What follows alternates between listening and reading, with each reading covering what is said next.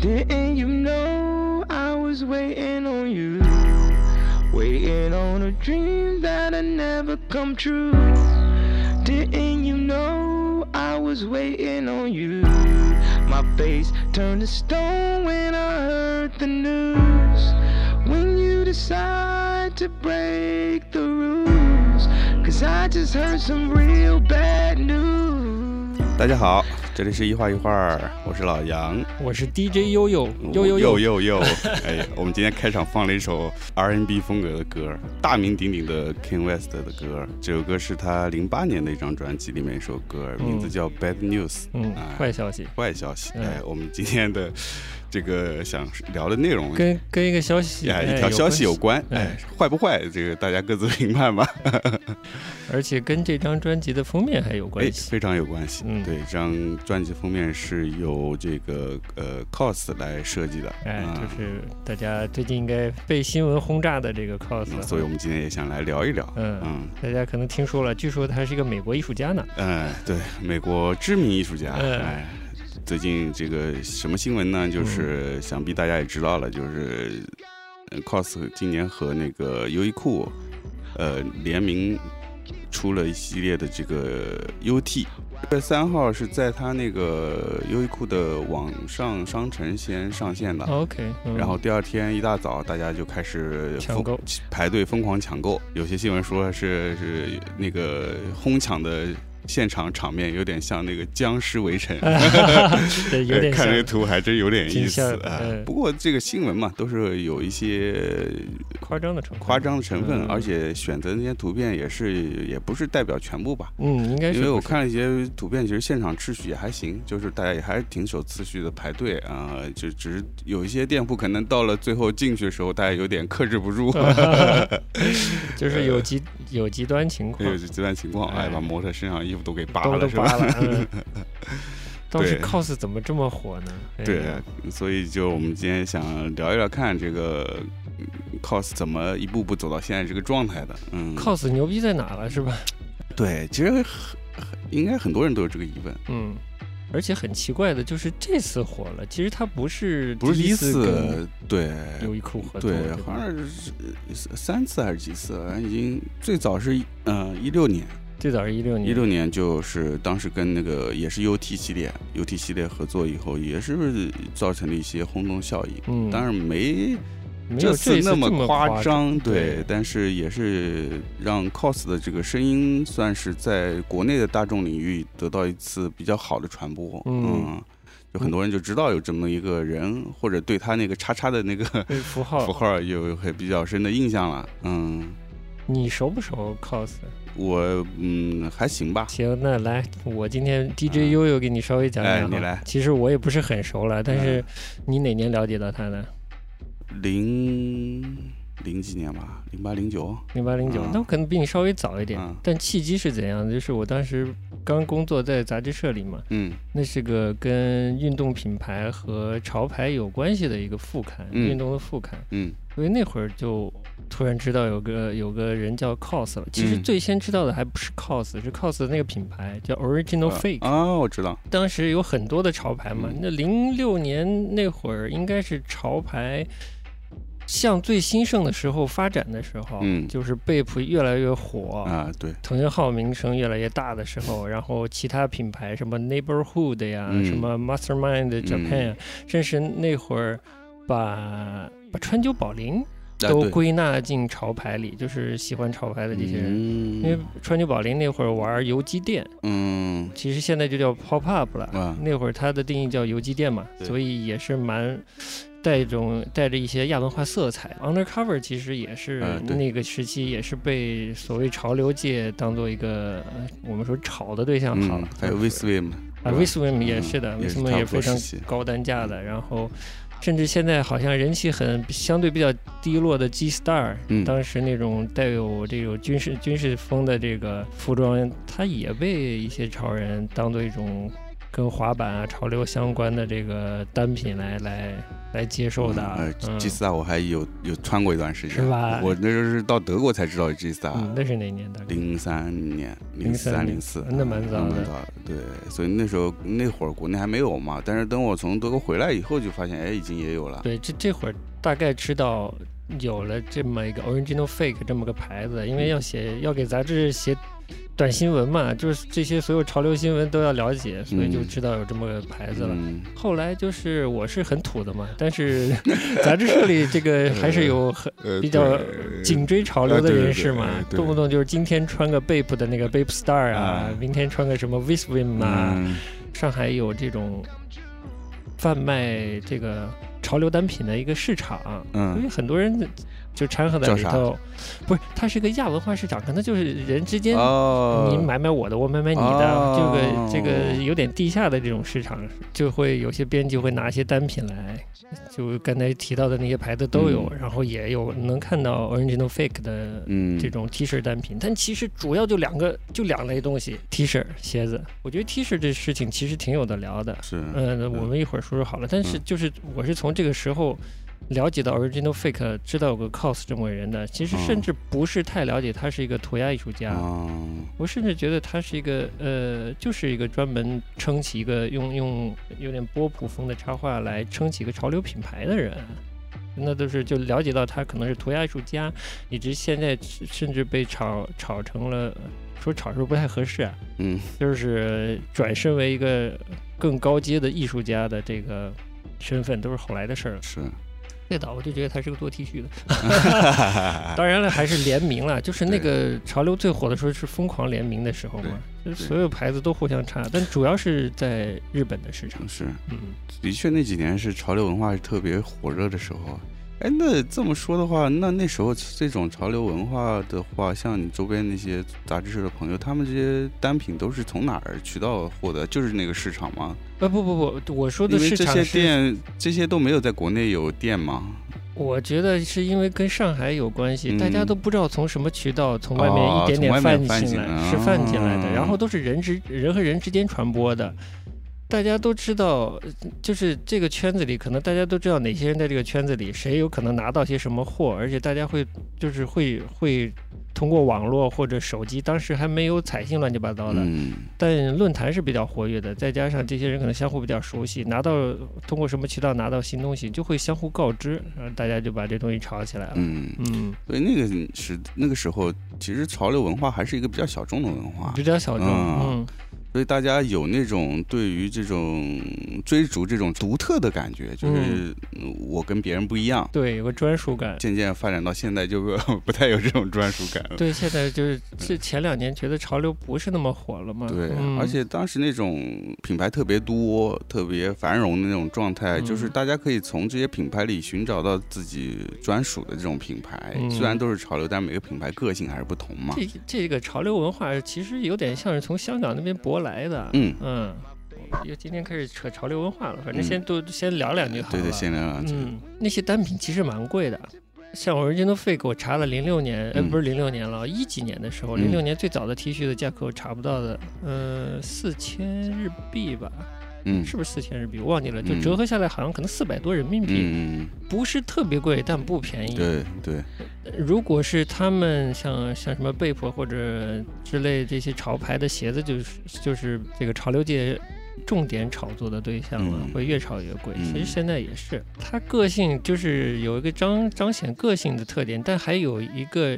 由于难以获取和难以获取和价格壁垒，就有身份象征的感觉，对不对？嗯，其实是年轻人中彰显性格的东西，就是彰显性格，就是就是我，甚至这里有一种彰显社会地位的年轻人中彰显社会地位的感觉啊。其实年轻人都有过这个阶段嘛，就我们那年代，就这资源匮乏，不然 Nike 穿个 Nike 已经了不起了，就了不起了。我操，呃，穿个 Jordan，我操，我操，牛逼了，嗯，一样的嘛。对，只不过那个年代匮乏嘛。就是没有那么多新的东西，还没有那么多亚分支出来，对，是一样道理嘛。对，但是你说实话，过了那个阶段，你就慢慢也就还好了。嗯，不，当然有一些人可能会持续追追下去，关注这个，把它当一个文化来追。嗯，对，所以我了解 cos 比较晚，也是因为那时候已经不太关注潮流文化这一块了，所以了解到 cos 也是慢慢通过他在。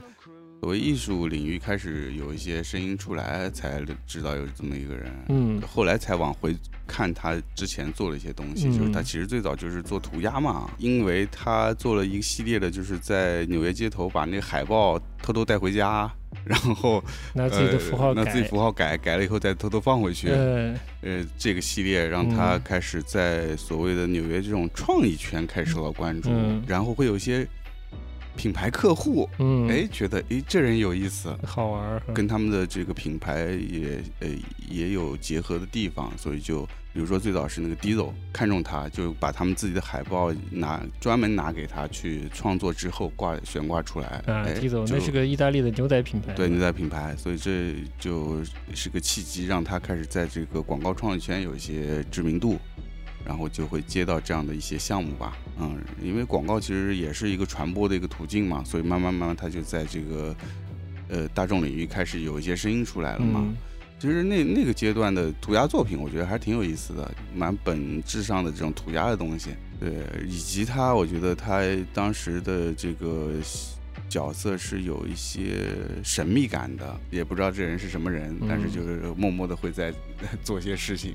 但其实涂鸦艺术家都是这样的，对吧？是，包括 Bank Banksy 嘛。Banksy 是一直没露脸。Banksy 是英国的一个涂鸦艺术家，对，也是非常知名的。也是前段时这去年也是有轰动的。有轰动的，哎呀，要不要拐啊？不拐了，不拐了，不拐了。我们今天还是集中讲这个 cos 吧。对。但其实是 Banksy 跟 cos 最近创新闻都是在拍卖场上。不能说他最近在拍卖市场创了，呃，这个新纪录之类的，就导致了在中国不是直接的因素，但是它是有一定影响。我觉得就是有一定影响。一六年开始跟优衣库合作，那么也是让他第一次在，因为他之前联名基本上还是这些比较小众的潮流品牌，他简直是把所有潮流品牌几乎都插完了，对，所以他没得插了。对，当然了，他是从。零六年开始开这个 Original Fake 这个牌子的嘛，所以它它各种 crossover 就是各种联名，这个历史比较长了。对，不是说你想买哪个就买得到了，其实也是。嗯，问题是就是这种联名也是，你就像你说的，都插完了，插什么呢？嗯。都没得玩儿，所以一三年关门了吗？对，一三年它品牌就关掉了。其实 Original Fake 关掉，我当时给我的信号是，真是潮流整个这种潮流文化，就消费潮流单品这个文化在走下坡路的感觉，是有一点啊。嗯，当时听到是有一点，而且当时不还不止他一家，陆续有一些别的品牌，日本的一些品牌也开始。对，就之前有些日本潮牌就已经关掉了，然后又重开，有的就不再重开了。我能想起来的，比如说，但其实 Number Nine。呀，之类的一些牌子，潮流就是往下走了，就是你像 Nigo 就把牌子已经卖给 IT 了嘛，对吧？把 Bape 卖给 IT 了，自己在日本又重新开牌子了。嗯嗯，是，因为扯得远了，但就是回到 COS 为什么这么火？刚才讲到是他在拍卖市场创了个对，一是一是一是他之前在这个呃。大众领域的这个联名跟别的品牌联名，给他带来一些大众领域的名声，然后就是以及他在这两年在艺术市场的翻滚，特别是这一六一七一八年就陆续有很大的曝光，就是在纽约、在东京，包括去年在呃前年还是去年在上海，嗯，都有一些很大型的个人的展览，呃，无论是在画廊还是美术馆，然后以及他有很多公共的雕塑的作品。嗯，开始在那个也是在全球各地的一些城市里面有些曝光，包括什么在香港维多利亚湾弄了一个什么那个充气的那个那个玩大玩偶哦，有印象。包括在在那个叫什么呃台湾的那个什什么纪念堂那个门口也弄了一个大巨大的一个一个呃好像是呃巨大的一个呃玩偶的雕塑。嗯。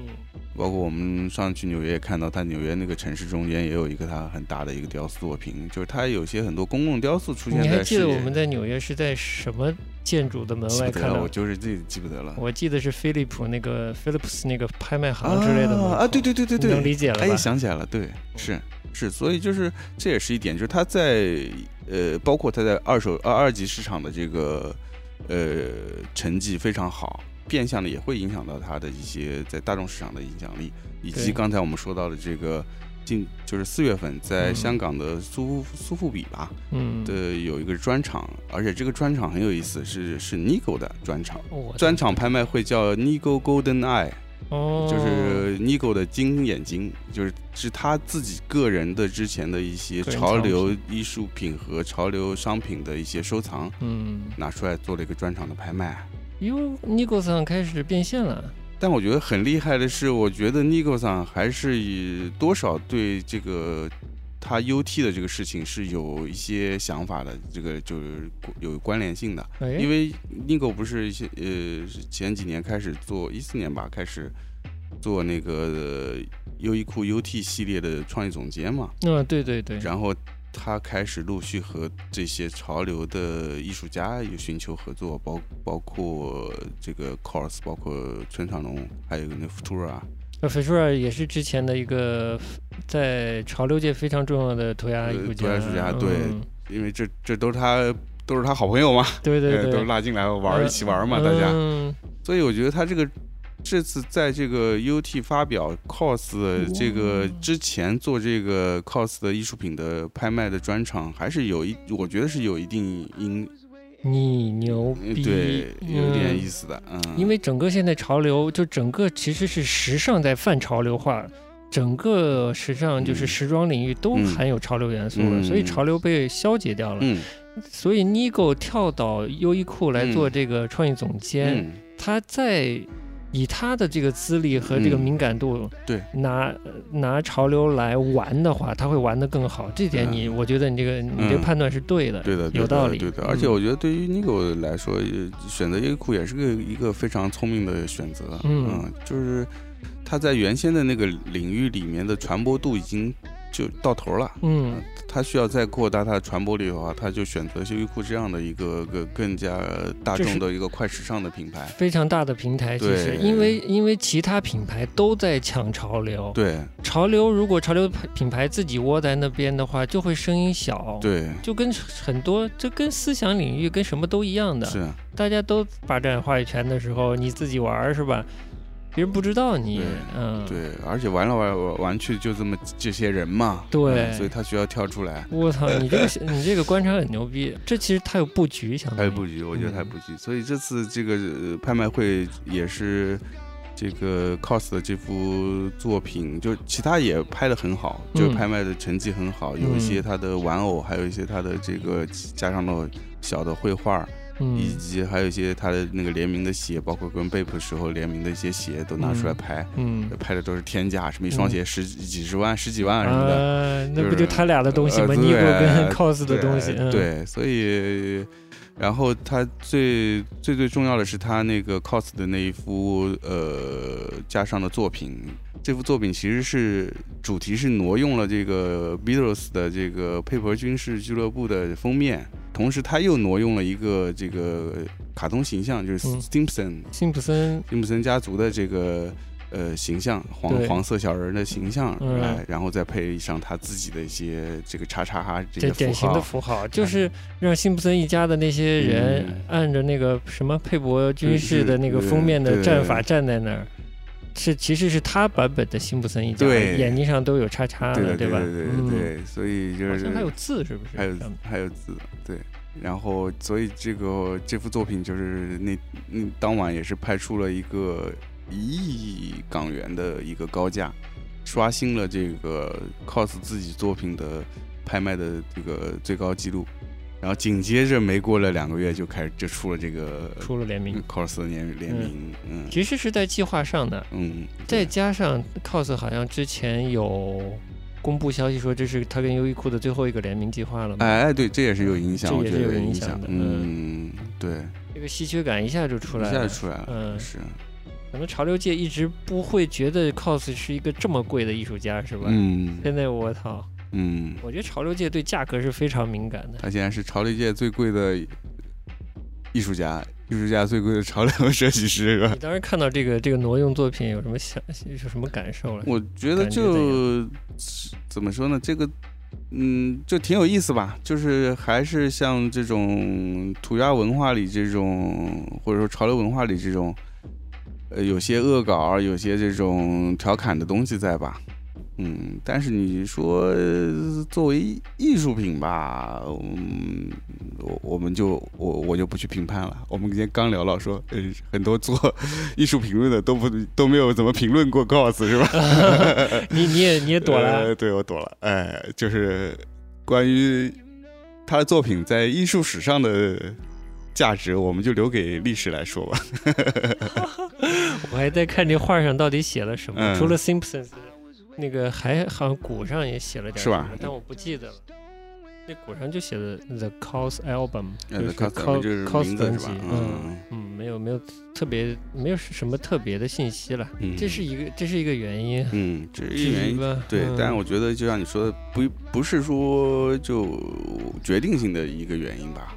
而且你想他在他在这个他的收收藏的藏家。嗯，其实很多都是自带流量的一些明星，爱迪生陈，爱迪生陈，哎，陈冠希老师，嗯，周杰伦老师，周杰伦太多了，对，猎物玩是吧？还有什么潘玮柏喽，这个那个喽，然后跟曹挂钩，哎，跟曹挂钩的这些明演艺明星们都都是他的粉，嗯。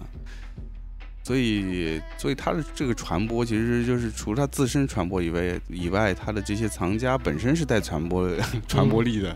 这倒是哦，对。所以我们讲回，嗯，我们讲回说中国这边为什么有呃年轻人甚至阿姨参与这次某种意义上被渲染成哄抢 cos T 恤的这个这个行为啊？你你觉得是不是还是有年轻人想买？潮的东西，而优衣库比较便宜嘛，就是能买到便宜又特别潮的那种。我觉得是有几种，他的会会比较热衷购买的。一种是真正比较喜欢他的，所谓的这个潮流的玩家。呃，然后对于 cos 比较着迷的一批是，可能就没有对他有那么深入了解，嗯，但是可能对潮流有泛泛的了解，嗯。哎，所以对于 cos 的这种符号的这个标志性还是非常认可，所以这一类的人，我觉得可能会去会去买优衣库的东西的可能性比较高。我觉得年轻人之间很容易形成一种从众心理，对从众啊，就这批人，这是这一类人，我觉得是有一部分很大一部分是从众心理，嗯。也是喜对潮流感兴趣，嗯，但是没有自己没有研究那么深。对，喜欢火的东西，其实这是个大众心理，大众心理，对，这个是少不了的。然后另外还有一批去抢抢购的，这个就属于这个黄牛 黄牛党的，对，哎，这一类是最可怕的。这这我觉得就是有点有点好笑，我觉得，对，就是你如果对这东西不了解的话，你去抢购，其实你。你并不能从中得到什么利益，因为你黄牛，你又去买这些东西，就是为了利益嘛。九十九元的 T 恤翻成九百九十九元，对，想什么呢？圈子比较乱，我觉得大家就是太炒作了。只要跟潮有关的，就可能很多就是一直在炒东西的人就觉得这也能炒哈。对啊，他不可能不太了解。对啊，就最简单，你比如说他跟那个 Nike 合作一双鞋，那上市可能卖个两三千、三四千，嗯，那可能过段时间是。上几万甚至是十万的可能性都是有的，我觉得这这可能你你说黄牛去抢抢，我觉得可能还值得。而且九十九元的东西，它底价就都在这了，你再往上翻能翻多少？所以就是有时候像艺术收藏也是一样，就是有时候很多人会会问说，哎，我买这画会不会升值？我觉得就是你如果是买什么几万元以下的东西，你就不要考虑升值这个问题了，你还是买个开心，买个自己喜欢。对，对我那种投机心理很烦的。对啊，我最近看到的投机行为是什么？就是那个风中朵雨做的云，它在发布期间有出画册，就可能很小量的，随着前期地推的阶段给发给影迷的，在那种首映啊、试映礼上发给影迷的那种画册，我还挺感兴趣的。但它量很少嘛，又没公开发售，我就去闲鱼上搜了一下，嗯，然后就是，就像很多知名演出的票啊之类的一样，被炒得很高，就一个小薄册子几千块钱，你妹啊！我操，这也能炒啊？啊，可以的。所以真是，这有的人你，你不喜欢也不要这样子嘛，对对吧？你就把这当生意做，真是。嗯，但这就是是客观现象，就是这样，稀缺性就会导致一些爆炒。但是 UT 其实不是那么有稀缺性的产品。对嗯、对，所以我觉得 UT 他们自己也很清楚，所以这次事件发生以后，他们也就出来就是否定这是一个以呃炒作的营销的事件嘛。嗯嗯，我觉得他们可能初衷也没有想到会达到这个这个状态。就是营销是一个品牌正常要做正常做事，推广营销是这个正常要做的。至于变成这样，可能他没想到。对，而且嗯我觉得他们很清楚，如果变成这样，有可能变成一个负面的东西。对，我觉得品牌形象不好。不好，对，嗯所以他们有数的。所以后来这个事情发生，他没有什么怎么正面去回答这个事情。对，所以这个优衣库品牌内部还是很很很清楚的。是靠跳掉了一个阶段，嗯啥就是有一个阶段，我都觉得他是专门做玩具的，后来又。哦，对对对因为对。只看得到玩具嘛，对对对对，潮流服装联名的那个阶段，嗯，然后开始大量做各种各样的这个玩具，是吧？嗯。而且不单自己做，然后还也跟各不同的品牌和联名做。对，对，最新的不是那个一几年啊，一六啊一七年那个跟那个、那个 Dior 还是什么那个奢侈品，不是做了一个、也做了个做了一个联名，首发就是五万块啊，嗯，呃，翻到几十万了吧？可能。嗯这个 啊，几万没有，十几二十万，难说，哎。反正这种东西真的比较难说。但是我我也是今天才看到，嗯。它其实它的那个 original fake，嗯，它的旗舰店都开在日本，对。整个品牌其实是跟那个 Medicon 啊，就是那个就是那个做呃手办呀、玩具啊、潮流玩具相关的这个玩具品牌合作的。嗯，嗯，所以它其实背后有蛮深的日本渊源的。是我觉得它能成功，也是借助了当时的呃日本的这个潮流文化的崛起嗯有关系。它还蛮拥抱日本的，不像呃，可能别的潮流艺术家或者涂鸦艺术家没有像他做的这么多。所以看着都像他的 original fake 背后也是有有点像。我们换个说法讲，如果他是艺术家，其实呃 Medicon 或者其他。帮他经营 Original Fake 这个品牌的人是他的发行者，嗯他们其实很多潮流艺术家或者潮牌都是把 T 恤嗯作为载体来，嗯其实在做自己的这个视觉艺术的发行的。嗯，可以，其实稍微我现在以这、嗯我现在的阅历来看，是理解的话，它其实带着发行意味的。那个日本的摄影家，嗯呃，森山大道，嗯他也提过，他其实很喜欢出书，印 T 恤他也不介意，他觉得就影像这种东西就应该被复制、被传播，他有这种意识。我觉得嗯潮流艺术家更有这种意识了，嗯，所以他把这些东西都当做载体来推广自己的创作吧，或者嗯有些时候就是一种推广自己品牌的嗯，这种行为方式。所以我们以前叫其实叫文化衫嘛，真对，这个叫法还真对，嗯，它其实是一种传播文化的一种方式，潮流文化，对。嗯。就传播这事，就是如果你把它当做传播传播来做，就嗯。还是你得有策划，嗯。对吧？你得有你的思路。所以那个时期，一些比较好的这些潮流品牌做的 T 恤，它的确是有一个文化传播的思路在。嗯。啊，他们其实每个系列推出来的，它是有概念的，然后配合它的这个视觉的这个元素，对，那这样的话，呃，对于这些购买的受众来说，他是真的能接受你的文化，才会去购买你的这个产品。那这个传播，我觉得就就完成了。就是对，之前就是我们说零几年的时候，这个日本品牌，甚至一些跟欧欧呃不是，主要可能是跟美国 Original Fake 啊之类一些 Futura 一些涂鸦艺术家做合作，这些品牌之间的 crossover 那会儿可火了，就叫 crossover、嗯那会儿大主流品牌是完全不做这件事情的，嗯。只有潮牌之间开始做这件事情。嗯啊，包括 Nike 会嗯有一条线叫 Nike SB，我不知道现在大家还有、嗯有印象没？或者 Air Force 嗯 One，、嗯他们经常用这两个鞋型来跟一些潮牌来做跨界合作嘛。嗯每一次都做的还蛮有点的，嗯你看到那个东西，觉得确实是花心思做出来好玩的东嗯西。如果它再加上一些限量，你能承认它的那个高价格。然后之后，其实 crossover 这件事好像慢慢就烂了。嗯，再加上其实藤原浩也有被吐槽的时候，就后期这个联名越来越多，是有的就显得不太走心了。对的，就是就是这个问题，就是你做做 T 恤这件事情，或者做这个潮牌这件事情，就是如果你的这些，就是一旦商业上有一些好的兆头，大家可以不停的复制这件这个行为的话，就会导致你的品质下降。对，那这个品质就会给直接就受众就能感受到，嗯那你的吸引力、你的魅力就减小了呀，对，对吧？它变成模式化的操作，对啊，嗯，嗯，就不好玩了。不好玩了。所以，所以很多事情都有个度啊，嗯就包括我们今天说这个 cross，包括这个呃去年他们和呃 UT 合作的这个春上龙，嗯，崔然龙，就是其实这个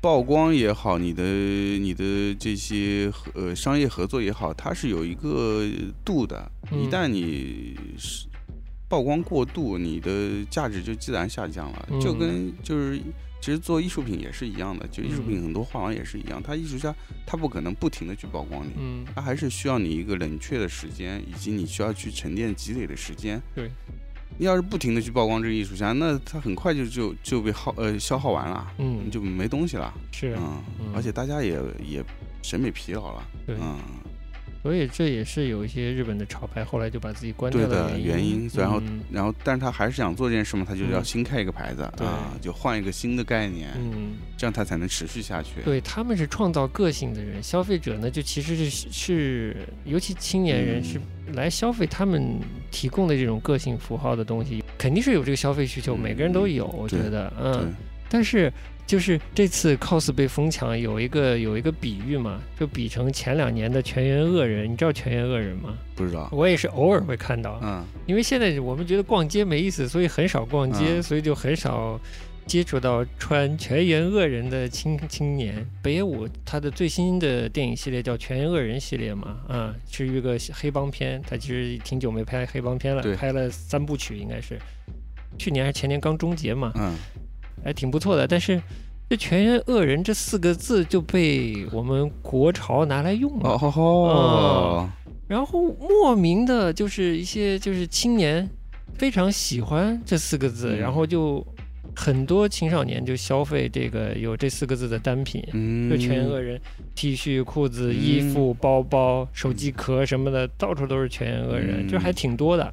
就全员恶人走红这个就是哪个点是戳中了年轻人是吧？哎，就是那个叛逆的这四个字嘛，这四个字很叛逆，所以他们喜欢这四个字嘛，我觉得是有可能。有可能就像有的没有，其实他们没有想那么多了。对，他跟他们不一定知道北野武是谁呢，是吧？嗯，对北野武也就像很多人穿 cos 衣服也不知道 cos 是谁啊，哎呦，好吧，嗯，太多了。应该也是对吧那可能就单纯觉得那个那个叉叉的形象觉得很好很好玩嗯，我们啊会比较深的看这件事。嗯。我其实想说，我们可能比较看这件事情，嗯。会从艺术家、艺术市场的角度，嗯。甚至一些文化角度，甚至一些艺术史的角度来看待嗯。cos 的现象。嗯。但可能青年人只觉得他嗯看着挺屌。嗯，挺不同的，就嗯。就买了，嗯。或者就是就像全员恶人一样，看着哎坏坏的，年轻人还是欣赏坏一点的东西、叛逆的东西嘛，嗯。这是性格和年龄带来的。嗯，这个无可厚非，但他可能没多想，嗯。就把这个符号来贴到自己身上了，或者一个标签贴到自己身上了。嗯不是我们之前还会看到一些脾气很坏啊，什么嗯没有钱啊之类的，我觉得是当做同样的符号来来贴的。他可能就是觉得是这个图形很酷。嗯，其实我觉得跟那个老外纹身纹很多很傻的中国字是一个道理。呃，他只是觉得那个形状很酷而已。消费心理我们就不多聊了，是吧？对我们是一个有文化的节目，嗯我们来接着聊聊艺术算了。嗯，好的，我们先插首歌，来来来来，我们来放首这个韩裔哦，是韩裔，韩裔的这个日本的电子音乐人，嗯，呃，叫 Tetoa，对他也是这个 YMO 的这个这个教授他们的大粉丝。是吧哎？嗯对，那这张专辑很有意思。这张专辑是 Toa Te 在零三年发表的一张专辑。首先，嗯这个封面是和 COS 合作的，哎，这个嗯封面是。呃，cos 早期的这个海报的涂鸦系列的一个一一幅啊、嗯嗯作为他的这个专辑封面。嗯然后另外有意思的是，他这张专辑是没有用他自己的这个名字作为这个音乐人，呃，嗯他是起了一个另外的名字叫 Sweet Roberts Against the Machine，甜蜜机器人反对反反对机机器，哎，反对机器我他也是以这个名字发表了这张专辑，嗯哎，然后这个。这个名义，它其实是会和不同的一些音乐人合作，啊，是专门用来合作的、呃对，然后巧了是今年，最就最近，刚刚他以这个名义发表了他的第三张专辑，哦，时隔十六年，嗯，哎，上一张就是我们现在要放的这个音乐的这张专辑，OK，对，嗯，然后这个名这个名字也是挪用了这个美国的一个乐队叫呃叫 Rage Against the Machine，啊，Rage Against the Machine 是一个。呃，hip hop metal 就是这个说唱金属，哎，说唱金属的金属的一个政治意味很强的一个乐队，对，非常知名的一个乐队，所以他这个也是蛮有趣的，就是他挪用了这个乐队的名字。行啊，来听听风格上接近不接近？嗯，风格上是很还是蛮电子的。我 选的这首歌叫 Wake Up，哎，Wake Up，醒醒，大家醒醒。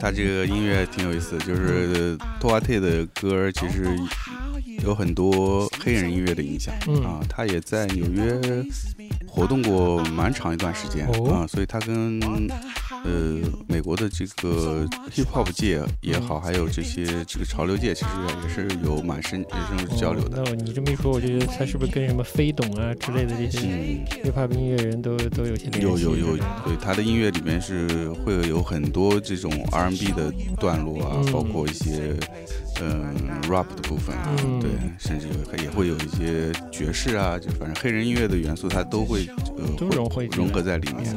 对，然后通过他的这个，因为他其实就是 DJ 嘛，他又把这做一些 remix 啊，做一些编辑，就是修的挺好听的，对挺好听的。嗯，行，我们回来说这个是继续说这个 cos 这个事。cos，哎，我们今天这个节目预定的封面是 cos 这次拍卖的这个高高创纪录的这个作品哈。对，一一亿元。啊，节目开始说，就之前说想聊聊这个事儿，也是想就是呃，除了从涂鸦，呃，从涂鸦潮流这些大众的领域来理解 cos 的话，因为我们也去看了 cos 的艺术展嘛。对，我觉得我们也是还是关注艺术的一个节目，还是应该从艺术的角度试图来看一看，或者以它为一个例子看一下当下的这个艺术市场或者艺术审美在发生什么。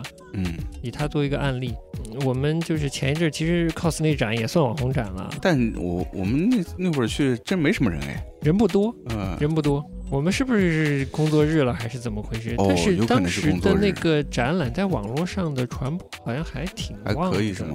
嗯，如果是最近开这展，估计就会爆掉了。对他那个展开的时间，就是还不是一个正好就是风口浪尖上，不是风口浪尖，稍微早了点。所以倒还没有引起这么大轰动。我其实第一次看 cos 的画，估计是你呢？我不是第一次，因为以前在展会上有看过，哦，展会上有看过。但是这种就是这么就集中的看是第一次。Anyway，就是这个展我们比较策展上带着时间线的，就是还是比较完整的展现了他一个创作，有一点回顾展，嗯，有点回顾展。对对，所以基本上可以看到他早期。的一些涂鸦的作品，到他中间开始做一些潮流的东西，包括有些玩具、有些产品的联名产品的设计，以及到他后来的这个大幅的加上的油画，以及还有那些巨型的那个不同材质的雕塑的作品。让我说，我会把它说成巨型玩具。啊，巨型玩具，对，超尺寸玩具，玩具的放大版。呃，整体透露出来还是一些比较孤独的一些感觉，无论是有些有些玩偶是坐着捧，用手捧着双脸的那种感觉，对，有种忧伤感的，其实是也是有的，哎，但是吧，cos 的东西太过于符号化以后，就会有些体积和他表达的情绪不匹配，匹配，对，撑不起那么大的体积，他把一个私人的一个那种情感撑的那么大，就显得有些单，其实。包括他那些大的油大的油画作品，就一样我们刚才聊到嘛，说他的那些油画作品其实是就是非常波普的，特别是时下流行的波普东西，就是有村上隆提提倡的这个超平面，超平面，嗯，真极品，笔笔刷刷的，就是真是平到不行，然后颜色很鲜艳，造型很突出，好看是好看的，嗯，但换句话说，就是我们前面聊他的这个履历嘛，他其实是从这个呃所谓的广告创意圈混出来的。给我感觉就是过于创意行业的那些方式，有的有它一个所谓的点，那这个点可能是创意点，创意点，对对，可能它是也是有概念的，嗯，呃，也是有一些营销的考量在的，呃，就各方面它有这个点，有这个点，然后它把它发散出去，同时在视觉上做比做的比较完善。对，我觉得就像你说的，它可能是更多的。是一个，因为让我理解，我印象中他一直是个出 T 恤，嗯，以符号出 T 恤，以符号出玩具的一哥们儿，对吧？对，他怎么就突然变成了一个这当代艺术家？当代艺术家，虽然他挂在墙上，你会说他是架上绘画艺术家吗？就你你自己诚实的，就说你的第一感呃呃感官看完了会觉得是吗？嗯，不算吧？你觉得不算对吧？对我看完也觉得不太算。然后就像你刚才说的，它是以一种偏广告人、偏传播和偏商业思维的那种观点来创作东西的，所以它我觉得看下来，它更注重的是传播，嗯，符号化和传播，就很波普嘛。但波普不一定完全只波普而没有情绪或者没有所谓刘晓东老师说的社会批判啊。对。但我觉得他可能更多的是以创意的这种 idea 来出发来做东西的。就我看完觉得好像他不是就不那么会画。嗯。所以说，会去拍照的小姐姐们还是。专注于有没有那个小金子的形象，有没有叉叉眼，或者有没有他那个 cos 那个娃娃形象去合影。嗯，其实大众关注的还是这两个符号带来的那个潮流感。潮流感，对。真的有人去读那个绘画吗？嗯，我觉得很少很少会真的去试图读那个绘画，或者他真的提供了那么多东西给你读。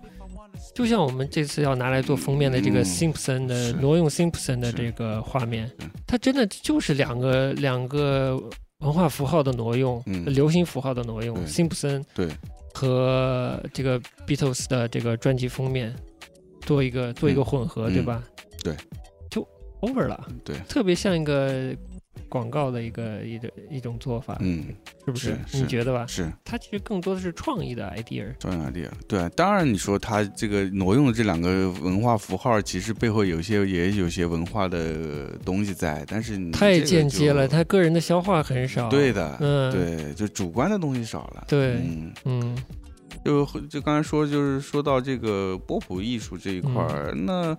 你说当年安迪沃霍尔他们那波搞的东西，嗯，那还是有点不一样的。其实就是因为现在这个所谓艺术家的这个界限越来越模糊嘛，不光是艺术家，就各各个是音乐家、什么文学家，就是是是是谁都可以弄，对吧？就是这个标准越来越模糊了，以后大家都可以穿越自己的领域去对踏到别的领域，踏到别的领域，以及说，其实你要真说，呃，艺术圈。到底现在有没有接接纳这个 cos 这件事情，也很明显，就是其实我们刚才也聊了，就到现在没有什么人有有直接的评论 cos 的作品啊。对，就是 cos 应该就是，那我们就换个说法说，cos 可能还没有进入艺术史。其实拍卖市场和艺术史这是两是某种程度说是两件事，是两件事，但是当然是有非常大关联。他的拍卖的成绩会一定影响他在艺术史的地位的，嗯嗯嗯，是有是有这个影响的。但是现在拍卖也是分很多种，你看，你看 cos 就比如说他这次的拍卖，嗯，他不在 cos 这次拍卖，其实他不是没有拿在一个所谓的艺术跟别的艺术家的艺术品放在一起拍卖，你发现没有？他拍的东西是都是 Nigo 的收藏，除了 cos 自己的作品以外，剩下的都是鞋子和。所以这是个潮流拍卖，对，所以他依然，我觉得他对他定义现在依然是模糊的，对，就像一些文玩藏家，他去世了，把所有自己的收的不管什么类型的文玩都拿出来卖，对啊，雕塑、字画、是啊，摆件，是啊，什么都卖，对吧？但那都是。有价值的东西，但未必是进入艺术史价值的东西，对吧？嗯，对啊。虽然我虽然说他现在是有贝浩登在代理他的，对吧？他也是算顶级的画廊在代理他。但村上龙不也是？对，村上龙也是，村上龙也是贝浩登在代理。所以贝浩登是拥抱这个风格的。嗯，对的。嗯，就是因为每个画廊的经营的理念不同嘛，不一样啊。有一些可能愿意打破一些常规的东西，有一些可能就相对就是会守住一些东西。对，就不一样，各自取舍不一样，取舍不一样。对。这也是必须的，嗯，作为画廊来说，所以对你这样一分析，基本其实还是这个对它的界定还是相对清楚了，所以大家就继续把它当做一个潮流符号来消费好了，对，但不要去抢九十九元的东西。对，其实我真的觉得就是 cos 的东西，就就先说它上次我们看的展览啊，它里面我觉得真真正比较有意思的，还就是它早期那些涂鸦的东西比较有意思，无论是在。呃，海报上做一些呃修改和涂鸦的这些作品，还有一些甚至是非更传统的，有一些是那个文字的涂鸦的东西，那个就非常标准的涂鸦的东西。嗯，那个我觉得是他最最本源的一些东西，最本源、最生动的，对最生动的东西，是他最最原始的表达的那些东西，就是反而我觉得更能打动我。对，我也觉得这个意思。所以，这样说到消费也是。我倒觉得，虽然他的这个所谓的这些联名也好，做玩具也好，做的有点有点泛滥了。嗯，那其实这一块东西是也是他赖以生存的到现在的一个一个很基础的东西。其实这块的东西其实。如果做的有意思的话，还是还是值得购买的，我觉得。对啊，就是像我说的，就是这个联名也有好的，不是也有好的。其实以前很多很好玩的联名，很好玩的联名，对对。嗯，我跳远了，我又想到一个，就是说到这个联名的时候，或者 T 恤的时候，我之前有关注过一个一个日本很小众的一个品牌，现在已经没有了。哦。叫 Norm Museum，就是它它这个名字是德语的，呃，就是新新美术馆。哦，新美新美术馆，然后这个品牌是。就只做基本上只做 T 恤啊，只做 T 恤，然后就是就文化衫，然后它它的主题全部是音乐，嗯，然后它是每一期每一次的是有起策划的，然后会以围绕一个音乐人或者是一个音乐的符时期的符号来做。做这个策划，嗯，会挖的比较深，嗯，所以他之前也做过 Tom York 的系列，哎，然后你喜欢 Tom York，然后哎，那个系列我觉得还真的还也蛮好的，就是其实这个。主要还是他背后的策划，他会挖一些背景的东西，然后也会找这个汤姆· o 克做一些很长的访谈，嗯，就其实就真的是在当杂志做了，我觉得，哦，然后说的我都兴奋了，对，所以当时我看到那是很兴奋，我觉得我操，这做衣服做成这样，哎，不过也关掉了，也关掉了，做了蛮久的啊，包括还做过那个谁。的 Joy Division 的，Joy Division，嗯，还做过一个德国的一个我还蛮喜欢的一个音乐人，嗯，叫 w o r l y Schnoz 的一个一个德国的音乐人，对，电子音乐人，I IDM，哦，啊，不是 EDM，是 IDM，呃，对，这种东西我觉得就有意思，嗯，不过这个贵也是蛮贵的，哦，是吧？没关系，只要他，他如果是是一个。呃，小量发行的，而且很用心做的东西，那它的价格我觉得是有理由高的，对，有理由高的。对，我们再回来说艺做艺术呗，然后就说到这个，刚才说哪？说到那个 cost 的这个画是吧？嗯，就是还是把它定位成在潮流语境的，它可能还没有进入艺术语境。嗯，而且，呃，稍微说一点他画的细节，就是我们最近去也看了村上隆的画，然后。在贝浩登嘛，有村上龙的一个展，嗯，然后也之前去看了 cos 的展，嗯，就会发现他俩的共性就是有些颜色会涂的非常的平。嗯，村上隆自己有个理念叫对，超 super 平面，super flat，对，就超超平面超平。我是不懂嘛，直到接触了版嗯。画，然后跟你去看展，我才意识到，其实他们已经这种所谓的超平的这种画面的色彩的表现，就大平色。其实不是手工绘制了，嗯就不是属于不太那么传统的绘画语言了。对，它可能更多的借借助了一些版画的技巧，，对。来创造一种新的视觉。其实是把一些广告视觉挪过来了。这个块儿概念是也是，我觉得是有有引用到安迪沃霍尔的一些东东西，东西嗯一些理念的。带着反绘画的属性，反绘画属性，嗯有一些传传播的属性，传播属性和印刷嘛，对对印刷的方式，对，但这些我我想说啊，我我一会儿可能会说到坏话，但我嗯。觉得村上隆啊、cos 啊这种这种玩画的感觉也挺坏的，嗯。就是他利用了一些版画的嗯。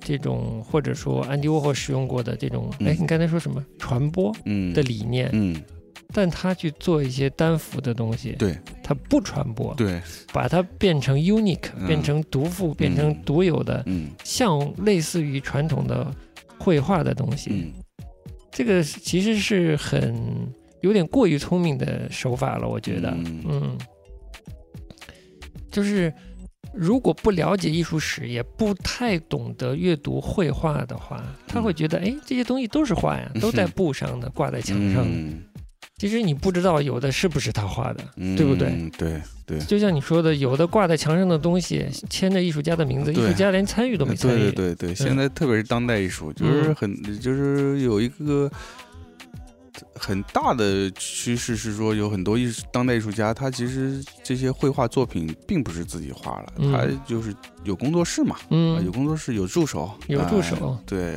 而且甚至有一些知名的艺术家，那一助手养好多他。嗯，就跟导师带的研究生干活一样，是吧？对，然后这个艺术家只管这个所谓的创意，嗯。呃，就就真的有点像广告公司了，就像嗯他就像 ECD 了 ECD 哎带，出创意，出 嗯创意，然后只负责这个，呃，好一点的做自己还出个草图，哎、有有一些的连草图都不做了啊，就下面人帮他做，哎。嗯，就这样产出作品，哎，然后他就监制一下品质，嗯，就基本上是这样子的，嗯。嗯。所以我们也会在发现，现在当代艺术，它作为产品的品质越来越高。对，但你如果从绘画或者艺术阅读性上来说，可能未必就像它的品质那么高了。，对，没错，所以我觉得很多这些作品啊，包括 cos，我觉得是一个好的产品，嗯，嗯，非常精良的非。常精良产品。嗯从这方面来头说的话，是也是有一些价值的吧。对，有的有的，这方面对，但从艺术上来说就不好说了。嗯我觉得就嗯，至少是对我来说，可能直接打动我东西是不太多。那我们就来稍微转个话题，嗯就最近另外也也，我估计美术圈大概都哎，看了这篇文章，对，就是关于另一个名人画画这件事儿，哎对对对对是对跨界的。我觉得，呃，cos 想从涂鸦艺术家往往艺术家、往绘画家这条路上转，没转完。那有一个在文化界真是呼红呃呼呼呼不也不是呼呼呼风唤雨，呼呼唤哎 呼风唤雨，呼风唤雨，呃这个文化圈的神一样的存在啊对对啊！对就是鲍勃迪伦，对鲍勃迪伦，那个张友代老师最近好像是去英国某画廊看到了鲍勃迪伦的是去，年嗯，去年一八年的下半18年在伦敦的一个画廊有一个鲍勃迪伦的展，嗯。嗯，然后有张友代老师去看了，看了，看了，哎，也不知道怎么最近才聊这事儿，哎，哎，他买了画册，然后最近带到这个刘晓东老师的那儿去，然后跟他分享了一下，然后和刘晓东老师就是呃聊了个天儿，探讨了一下这个呃鲍勃迪伦的艺术作品，嗯嗯，然后就有这么一篇文章出来了，一篇访哎谈一样的文章出来。文章，嗯、你觉得我们的听众会不会对刘晓东是谁有问号？反正我觉得我们有时候一聊就是牵扯进来的符号蛮多的，可能有的大家不太了解。大前辈了，大前辈嗯啊嗯是相当有地位的一个嗯中国的知名艺术家，知名艺术家，哎，这已经超出知名了哦，是国际范围内对非常有影响力的，对，influencer 是吧？influencer，哎呀，KOL，我的妈呀，他还有另外一个身份哦，嗯。啊，对，他是那个中央美术学院的这个油画专业的教授。好的，好，接着来有代老师。然后有代老师带着抱着他这两本画册，厚厚的这个鲍勃迪伦的画册，就就跟那个刘晓东老师分享。刘晓东老师对，然后他们就聊聊了一下这个作品，然后这个这段对谈还蛮有趣的，挺建议。对学艺术的或者对艺术感兴趣的朋友可以看一下。对，对艺术，特别对绘画感兴趣的都不妨看看。对，两方都很直率，我觉得。对，很直率。其实刘晓东老师他愿意做这个作品的分享，呃，评价，嗯，也已经是非常厉害的一件事。我觉得是很了不起的事情了，一般人不愿意说。因为毕竟包志文已经是一个文化符号了嘛。对。虽然他是主要是在音乐领域，但是其实也已经跨到这个文学领域了。文学领域了，对的，对吧？然后现在又想跨艺术领域了，跨艺术领域，我的妈！嗯，慢慢跨，就通通吃啊，通吃。嗯，但我们不能否认他的初心是好的啊。他不是一个一个想做名人，他他妈已经是神了。对他不需要做名人，他只是想告诉大家他在做什么，可能是这种心态。对，首先我觉得是动机。第一个，我觉得鲍勃迪伦动机从他的画上就。看得出来是他并没有什么功利色彩在里面，也不想讨好谁，也不想讨好谁，他其实就是一个自我的一个调节的一个绘画，对他来说是个自我调节的工具。对，嗯，让他业余时间来缓解自己的心心情也好，压力也好，调节自己的一个方式吧。嗯，所以没没没有那么重，所以也不需要说把它看成说是啊。我操，鲍勃迪伦现在要要要要往艺术家发展了，他也绝对没有这个心，我觉得不是一个野心勃勃的举动。对，因为从画就是画是最真实的，你看到画你就知道他不是要往这方面发展的一个一个方式，对，还是处在一个自娱自自乐的一个阶段，对，嗯，对，所以从这点上就是。如果我们硬是用这个所谓的艺术的角度来分析他的作品，是有一点要求严苛了，我觉得。嗯。但怎么说呢？毕竟是进入画廊了嘛。对，嗯，对。还有一点就是说，我觉得现在现在反而缺乏的是以一个专业的角度来评判一个专业的嗯评价评论。对，嗯，这样大家都会处在一个门外的。角度来看一个东西，就永远看不到它的价值点，对，不那个活的坎儿在哪儿，对吧？对，这样你不知道好和赖，然后越跨界越模糊，越跨界所有界都没有了，对，然后所有界都一潭水，对，然后大家就懵了，对，嗯，所以这个刘晓东老师很好的就是他说的一个点是关于色彩，鲍勃迪伦的画还是在色彩上。没有一个职业艺术家对色彩的敏感度，也没有把它表现出来。对，这样整个画面会显得相对的平。嗯，就是首先就是从绘画的这个呃形式表现上来说，就是最最主要的一个是你的造型，一个是你的色彩，对吧？这是最最重要的。对，那我们直。直白一点，呃，我们直白点说，就是刘晓东老师的评价就是迪伦老师这画的色彩不过关，啊，不过关。我觉得他的评价就像我们看那次在上博看那个。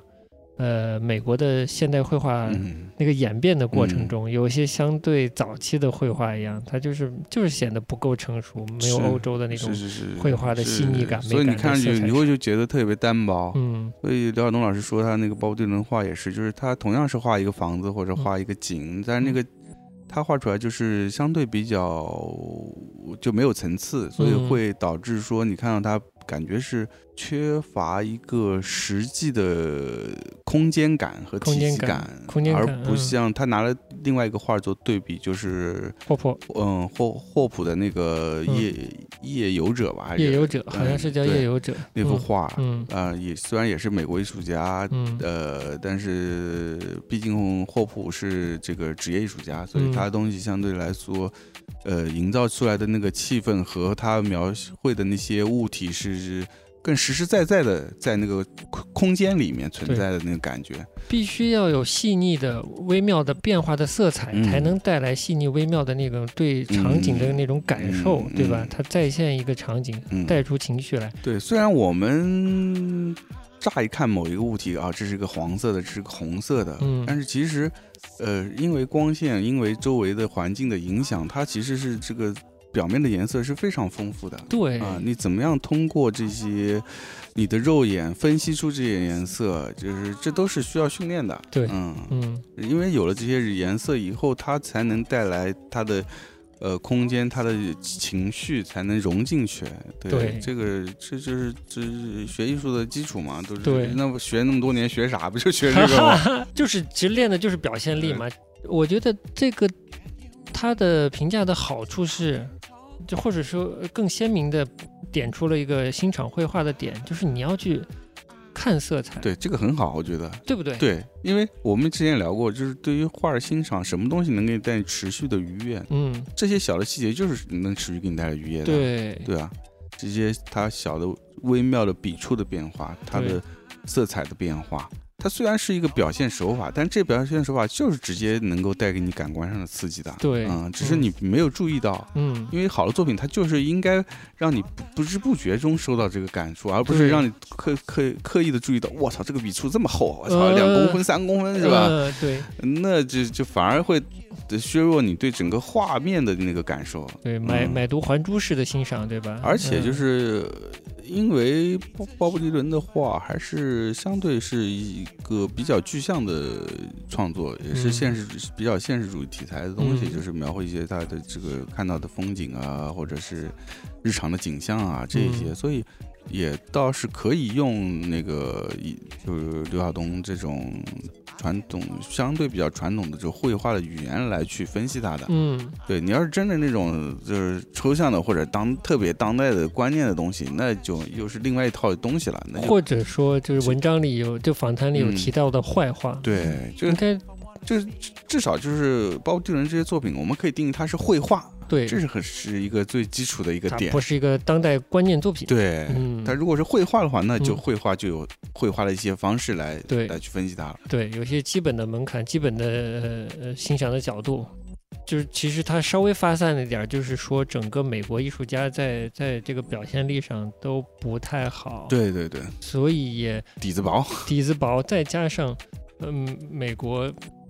整个文化对内在的对欧洲文化的一种叛逆，对整个其实他没说那么多，但我觉得他这个逻辑是通的，就是形成了美国的整个艺术圈对对这个对绘画的叛逆，就一直在叛逆，在反这个这个经典的这些欣赏的东西。对，是，甚至有些逆输出到欧洲了，然后现在是整个景象都都蛮当这种方式的当代，因为他在他们在所谓做坏话做突破这个。这个过程中会做很多尝试，那么这有些尝试是一些好的尝试，其实是说哦就在形态上，在表现上，对对对对对对，会有些新的东西出来。当然，这些新的东西不一定都是好的，但是中间多少会会冒出来一些，就哎，这个好像还还挺挺有意思，挺。挺新的，而且是有有是是有内涵的新，所以这个就造成了这种美国人的叛逆啊，就造成了在阅读绘画啊，到了现在这一步，在阅读绘画上会也是给刚入门的人造成很大的困惑的点，嗯，对吧？就是你什么画都都叫画，对，但不是什么画都遵从了一个绘画的基本的审美的，是。他有的是，就是所谓这个刘晓东讲到的，呃，坏话，那个典型的艺术家，嗯，但他是一种发脾气的坏，嗯，对吧？嗯，那其实你要看的是他其中的脾气的部分和他是怎么坏的，他的那种探索精神，对，但不能说他带有的探索精神和他的呃，他这个挑衅意味就代表他的坏话就又变成了绘画意义上的好话，嗯，是吧？对。还有一些是真的画不好的人也出来画，但是他可能也不说自己是坏话，嗯，这就是令是有挑战意味的这种带着观念的坏和普遍意义上的无知觉的坏混在一起，这会令观看者就分不清这到底是是都是好画啊，还是都没好好画呀，对吧？这造成造成困惑，其实是。所以我还是觉得小东老师这个这个呃访谈的意义就是，至少首先告诉你，如果有人是反叛的，哎，首先告诉你，欣赏是应该是怎样去看一幅画，嗯，因为创作者是以这样的门槛来要求自己的。对，就像他说的，音乐家有一些必须跨的门槛是要跨的，你才是一流的。那艺术家也呃，或者说绘画者，有些门槛你是必须要跨的，对你才是好的绘画者。至于说后来的叛逆者的话，那真的你要自己去辨别了嗯，他的好坏，因为他嗯不在画上了，可对能对对对，在画外面了。对的，嗯，对，这个是大家要要要小心要留意的，在欣赏的时候。迪伦很简单，他就是还是个音乐，还是个音乐家，嗯。啊，非常音乐呃非常标准的音乐家，呃嗯。但是他是一个充满了创作欲望的音乐家，嗯。所以他需要通过其他的创作手段来排挤掉他在音乐上不能够完全表达出来的东西。怎么说呢？应该是一个爱好广泛的音乐家，就还是蛮清晰的。嗯那么 cos 呢就比较难说了。嗯呃，cos 其实如果是如果要说的话，因为现在最主要的是艺术家这个词用的比较烂，对，所以艺术家已经涵盖到太多层面的东西了。嗯，对你就是你所有创作者所有创作者都算艺术家，嗯对吧？你你画个插画，你也叫插画艺术家，是吧？嗯你做个什么，你你你过个日子也叫生活艺术家，我的妈呀！嗯所以从这个意味上来说，cos 是艺术呃家，是艺术家，但是从传统的意义上来说，我个人是觉得他还是一个创意人吧。创意人，嗯嗯，嗯就是即便是往这个当代艺术家这个话语里来放的话，可能还没完全放进来嗯，。轻轻了，轻了，嗯因为说如果当代的话，你概念要重啊，他对但但他概概念不重，嗯，对吧？哎，那小东老师说的，作为一个艺术家，呃，要有基本的绘画门槛和，还是提到社会的批判性，嗯对，你觉得这个是不是也是？嗯，你怎么看？你觉得他是应该？我觉得，是应该，我觉得还是是会有一些，就是嗯这个所谓他的是是呃，作为一个衡量标准，它是要考虑的。其实要考虑的，只嗯是说就是不一定是完全的社会的批判，我觉得可能是你要就是还是多少你要是你的作品要能反映你对整个社会的思考嗯啊。那可能是有些是只是疑问，但是嗯你要提出来，嗯对吧？哎，有一些可能也是肯定的，是吧？对不完对对全是否定的。对对，不完全嗯是否定的，我觉得。嗯对，就是你对这个时时社会的一些看法，还是需要通过你作品表达出来，因为对，因为你现在就是你所有创作人都生活在这个社会上，你不可能脱离这个社会的来来谈是任何问题啊。嗯对即使你说你只是一个挖自己内心的作者，嗯你的这个内心的形成也是因为社会周围社会的关系的影响，对吧？嗯哎，其实那个叫什么，呃，关于这个嗯 cos 这个和优衣库联名抢购的，不是那个你给我你发给我那个，嗯、看理想不是有篇文章吗？对对对啊对对那个也我觉得也可以分享给大家，嗯因为他是一个呃社会学家，从社会学的角度来看这个问题，嗯这个也是另外一个角度，我觉得也挺好的，嗯好吧？那我们今天就到这儿。就到这儿。到这儿，哎，反正就是希望大家还是能够，嗯、多去看看这些艺术作品，嗯。然后慢慢的从中能寻找到这个自己觉得有意思的点，嗯。并且能够有自己的判断，对嗯，找到欣赏的趣味。对，找到欣赏趣味，嗯。对，这也是我们想要做这个节目的一个用意吧。对嗯，因为嗯。我们觉得还是真的艺术品还是特别有意思的，嗯。嗯，特别是一些非常有趣的艺术家的作品，是真的嗯。值得大家去品味的，而不是仅仅当做一个文化符号去消费它。嗯。嗯，这是我们的一个初衷，所以包括 cos 在内，呃，嗯，并不是说 cos 东西就不值得买，嗯。而是说你你还是要在理解的基础上理智的消费吧。对对对对，呃 建立自己的趣味，然后去挑选吧。，对，行，行吧，那就今今今天就到这儿，就到这儿，嗯嗯。。希望大家消费愉快啊！哎，消 消费愉快，哎，哦，对，嗯今天是高考第一天，哎，哦，那你要怎么着？呃，不怎么着，就要祝福大家一下吧。祝福大家一下，哎嗯，这个各位考生就是嗯，顺利，哎哎，，好好发挥哈。考完就来听我们节目哦。好来，拜拜。哦，对，结尾放首我们的。人群定位已经这么年轻了，挺好的。希望年轻人多听我们节目，多给我们提意见。我们正好都十期了。对哎，明年才十八呢。啊，不是，我就是刚放了十期节目，啊这估计第十一期。最后最后你挑歌，啊，不是你不是挑了吗？我没挑，最后没挑，最后不是鲍勃迪伦吗？哦，鲍勃迪伦，你来吧好，。那我们就以鲍勃迪伦的一首《Make You Feel My Love》结束我们今天的节目。啊，啊让你感受到我的，就是我们要热爱那些令你感受到他的爱的那些艺术家哎啊。好，嗯接得好，嗯那我们就在这儿结束了，拜拜